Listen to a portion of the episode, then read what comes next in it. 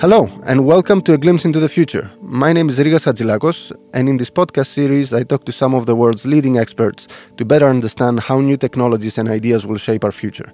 In this episode, I talk to Justine Cassell, professor at Carnegie Mellon University and associate dean for technology, strategy, and impact. Justine is also a co chair of the World Economic Forum's Council on the Future of Computing.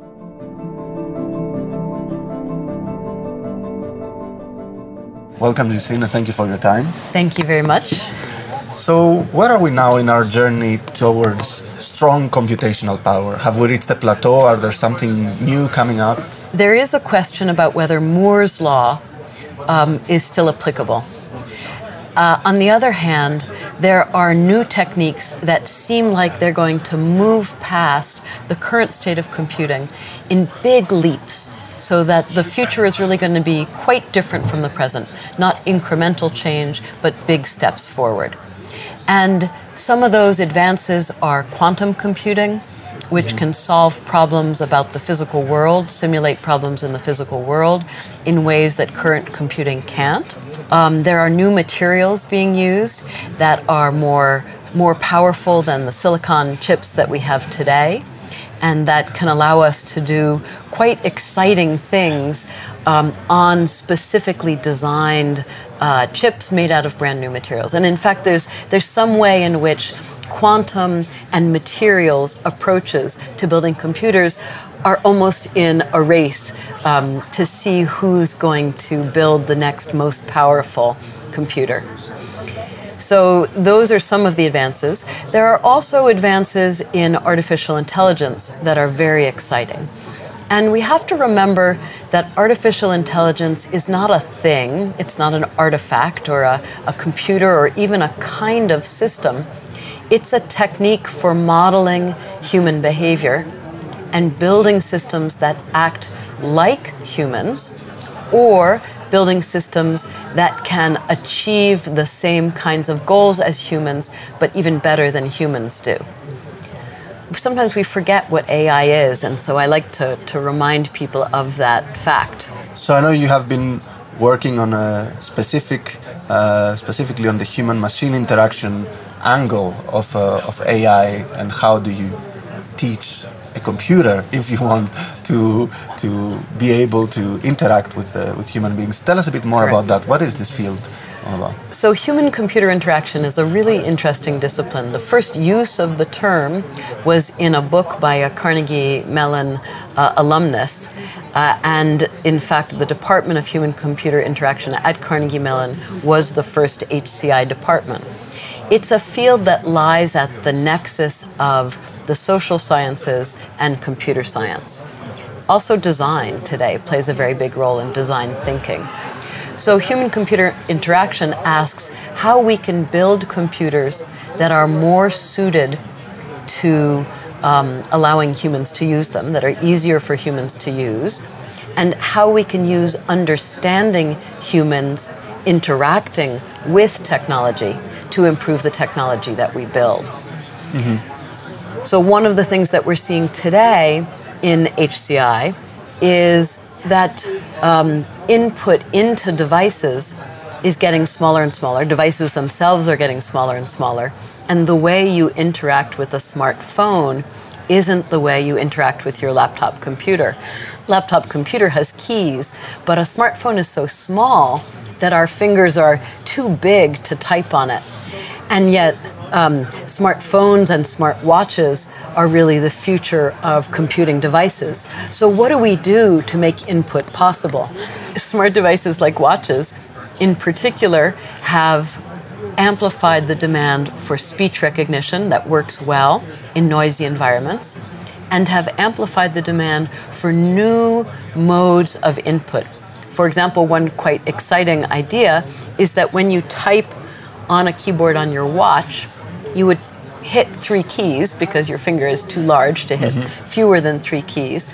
But those three keys would then pop up in a larger size, and you would be able to choose one of them. So that's one way of thinking about that. Another kind of input device is the human body. Uh, and so we're starting to see um, people using the skin, researchers using the skin and the electrical pulses in the skin as a way of sending input into your phone or your, um, your watch. So you can imagine that you would hold your wrist out and type with your other hand on your wrist, and that whatever you typed on your own body would make its way into your phone or your watch. So these, these are all amazing developments in computing uh, and in the way that we interact with computing. Is there uh, a communication between these different branches of advances in computer? Do, do you talk with quantum computing specialists to see how that will affect uh, yeah. AI and how it will affect the way that systems interact with humans? Certainly, because really today, I think what's driving the, um, the fast movement forward in artificial intelligence is machine learning. That is, computers that can learn on their own from data about people and about the world. And machine re- learning is changing so rapidly um, and is so capable of learning quickly and learning in um, real time that that's pushed AI forward. So those two fields definitely talk to one another.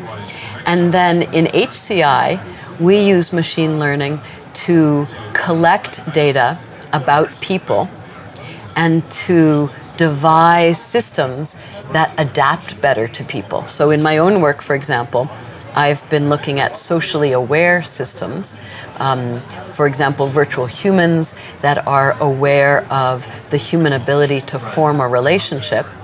And the virtual human, therefore, um, uses its social skills to build a relationship with the person, which helps the person trust the system and therefore reveal more about him or herself, and therefore make the computer's job easier to personalize the information it gives to the person. So that's a lovely, a lovely example of a new AI approach that is socially aware artificial intelligence. And it's built using um, machine learning algorithms that crunch through data about human human social interaction to devise ways for computers to act like humans along the social dimension.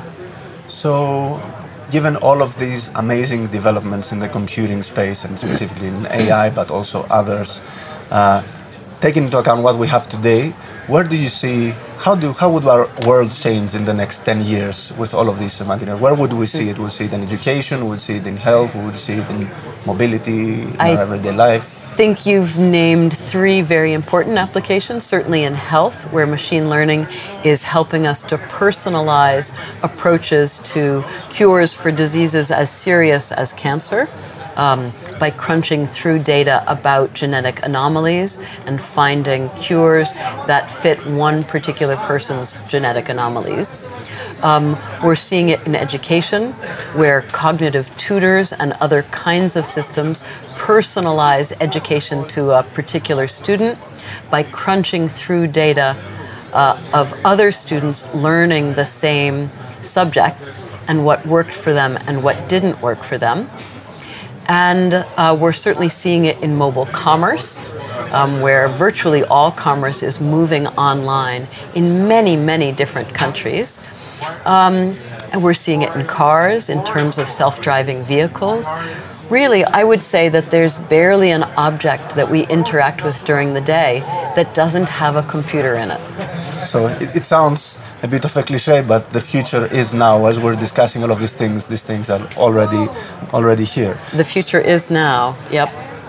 So in 10 years, is there any prediction we can make if it's already so widely available uh, with all of this amazing computing power and the way it interacts with us? Uh, will systems be able to adapt to this huge change that these technologies are, are bringing forward then? I think we need to, um, in some sense, tutor CEOs and managers to adapt their approaches to um, the new computers that are coming into existence. And um, we need to think carefully about whether these AI devices are going to be regulated in a top down way or whether instead we're going to design education for um, AI researchers that teaches them about what uh, what aspects of, of AI need to be um, carefully thought through for society to prosper.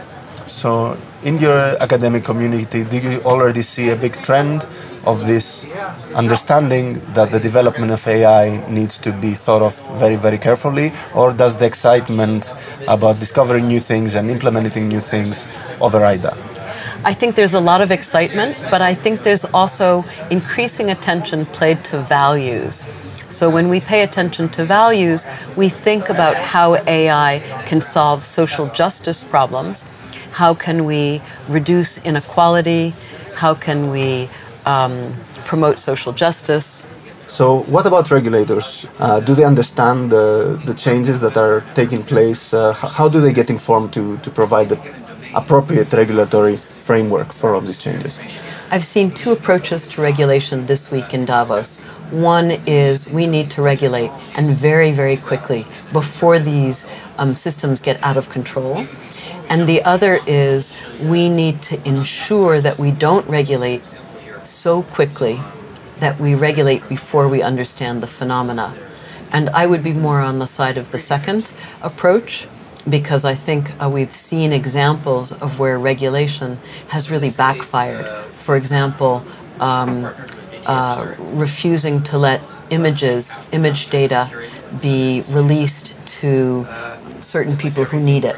And uh, the example that I was given this morning in the informal gathering of um, world economic leaders was that we, now that that regulation has been overturned, we can actually see where um, slave fishermen boats are located and help to release those fishermen. Whereas when those images were forbidden, the people who needed to manage this illegal activity had no access to data about where they where it was happening. So you have the feeling that uh, one of the two is going to prevail, or you feel there will be no coordinated international response to the to the widespread use of these amazing computers and their interaction with us? I believe that the next step is all about hope versus fear. Mm-hmm. And perhaps not surprisingly, this is a theme we see in politics today as well. Is the population of the world going to hold on to hope about a positive future that can result from new technologies and from other advances in the world? Or is the population going to fall into a state of fear about what could happen to them in a world of new technological advances and thereby insist on regulation that could stop the flow of innovation? I hope that we remain hopeful. Me too. Thank you very much, Justine, for your time. Thank you. That was Justine Cassell, professor at Carnegie Mellon University and Associate Dean for Technology Strategy and Impact. My name is Rigas Hadjilakos, and that was all from this episode of A Glimpse into the Future.